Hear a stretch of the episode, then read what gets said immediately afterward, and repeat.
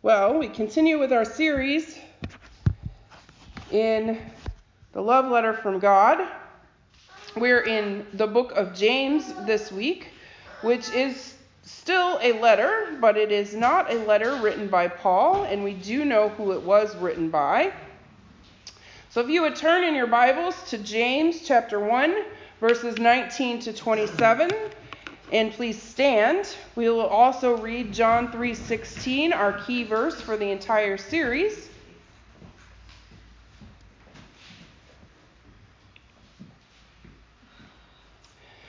My dear brothers and sisters, take note of this. Everyone should be quick to listen, slow to speak, and slow to become angry, because human anger does not produce the righteousness that God desires.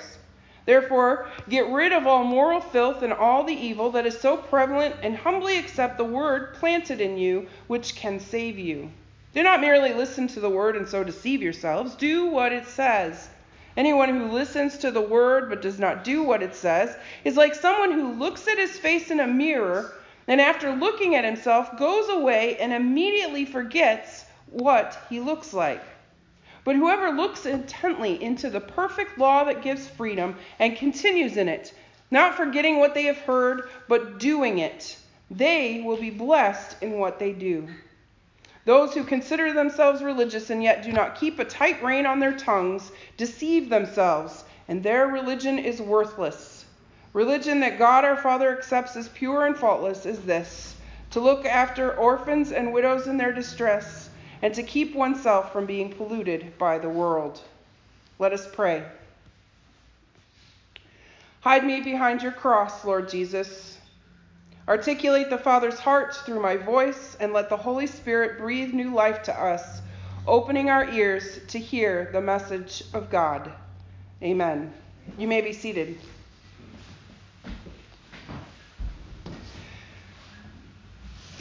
Indiana judges have been suspended without pay for their involvement in a shooting during a drunken brawl outside a White Castle restaurant in May.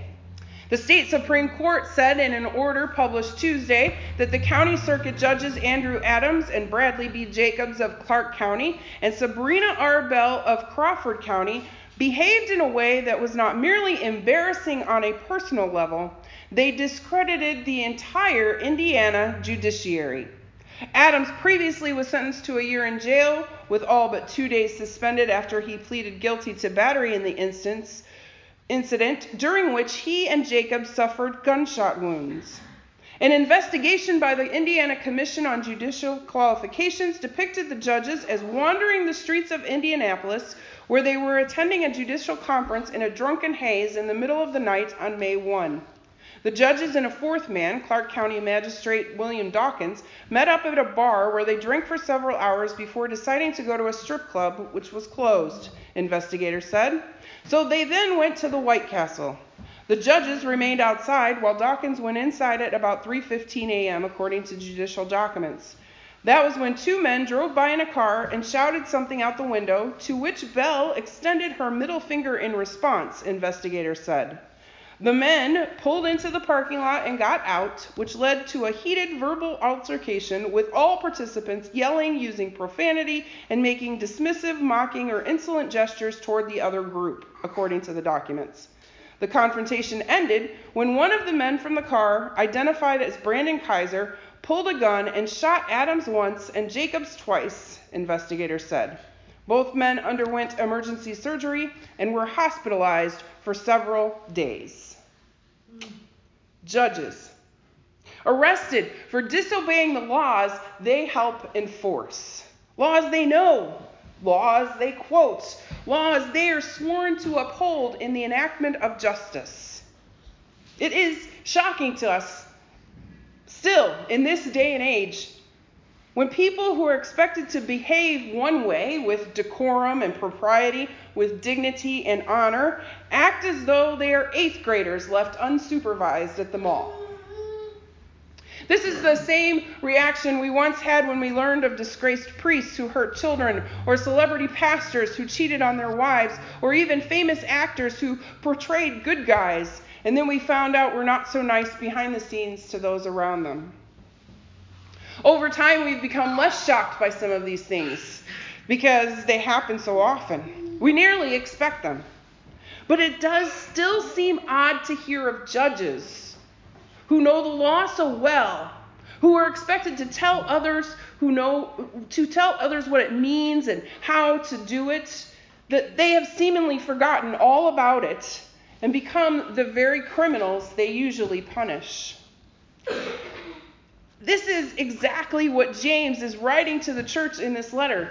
When you only hear the words of God or the law and do not behave as though you believe or know it, you are like someone who looks in the mirror and immediately forgets your own face. Imagine that for a moment. You look in the mirror and forget what you look like as soon as you turn away. James is telling us that the law of God, the law that we are to follow as Christians, ought to be as familiar to us as our own faces and just as difficult to dismiss in our thinking and our lives. It's interesting to note that James is the brother of Jesus. His father is Joseph, his mother is Mary. James grew up a devout Jew, just like Jesus. He was raised by the same people and lived and played and engaged with Jesus the same way any of us do with our siblings. I imagine them playing hide and seek in the family compound or chopping wood their father would use to build tables and doors in the community or telling jokes at the dinner table. They would have celebrated Passover together. And the family would have frequently recounted the story of Jesus being forgotten at the temple when he was 12 and how worried everyone was on that trip to Jerusalem. So it's easy to understand how James was pretty reluctant at first to believe his big brother was the Messiah. It's easy to understand why he and his other brothers told Jesus to go to Judea and gather disciples. They wanted him to show his whole hand so that the whole thing could get nipped in the bud before it got out of control. They had no concept of who he really was and what he was actually doing. But then the resurrection happened. And James saw Jesus after the resurrection. We read about it as kind of an offhand comment Paul makes in 1 Corinthians. Then he appeared to James, then to all the apostles. Paul is giving his testimony as he talks about how Jesus came to him as well. And he is referring to James, the brother of Jesus, as one who was given a special audience with Jesus after the resurrection. And James not only became a follower, but he became a leader. He became a big deal in the church. He's the James that Paul goes to, and the, the council of church elders makes the decision about how Gentiles are to be treated as they become Christ followers. All of this James is involved in. And so James writes a letter to the Jews who had become Christians but were not in Jerusalem any longer, reminding them that the law they had known was fulfilled in Jesus. And the royal law, the law that Jesus had commanded them to follow, was the law that leads to freedom. The very law we have preached in so many messages, the law that changes who we are at our core when we live it, the law that frees us from lists of do's and don'ts, the law that says simply, love your neighbor. James says if we hear it and we don't live it, we are in danger of being just as shocking as those judges in Indiana. People who know better, but don't do better. James says that when we do follow it, when we do live the law that we have, then we have gotten rid of all moral filth and evil in our lives, and we are blessed by the presence of God. James tells us be slow to get angry, quick to listen. He later also says to care for widows and orphans. These are instructions for what loving your neighbor looks like. Taking care to listen and understand something that is beyond your normal sphere of understanding, perhaps. So you can care for those who are on the margins, those that the rest of the world casts aside and tries to devour. James gives us these instructions to help us see that loving our neighbor encompasses more than just doing nice things once in a while for someone down the street, although that's a good thing. It means changing how we interact with the world around us so that the very way we display our emotional temperature is radically different from those around us. In fact, we live right now in a culture of outrage and indignation that pronounces judgments and throws around memes and posts expressing angst and hurt before ever waiting to hear out the other person's point of view. Some have said we have turned ourselves into emergency addicts, seeing each new outrage as a new crisis to submerge ourselves in. Facts be damned as we rage against the vile oppressor, whoever they may be. And this behavior is not contained to one group or another either. It doesn't matter if you're a liberal or a conservative. If you see something that freaks you out, you must react. It has become an outflow of any group who says you are in and you are out. And when you are out, you do things that are a violation of everything that those of us who are in believe in. Maybe you think this only happens with non Christians. But I will tell you that it happens in churches too. When we say this person is not welcome in our church, or that group is not welcome, or that kind of person is not welcome in our churches, and then stand in places where those people are welcome and announce their vileness to them. We are just as engaged in outrage culture as those who point their fingers at churches and decry the things we stand for without understanding them. We become angry over things that others within the church do or say. We become angry about the ways in which someone disagrees with us. And we don't take a moment to think about a response that might be loving and kind and understanding. We lash out. James says that is evil. It breeds hate and harm. Jesus prayed for unity for believers, and Jesus said that we would be known by our love for one another. Jesus told us to love our neighbors, and if we cannot live by the words Jesus died for, then are we even following him? This week, if you watch the impeachment hearings, read stories of betrayal or sorrow, or hang around with people who have opinions that are different than yours, spend a few moments listening to what those people have to say to what someone who disagrees with you has to say. Take some time to try to understand a perspective that seems so foreign to your own and recognize that, that all outrage does is burn like a flash and feed hate and animosity. 2,000 years ago, James warned believers that this was a bad idea, almost as if he had a vision of what our culture in this century might look like.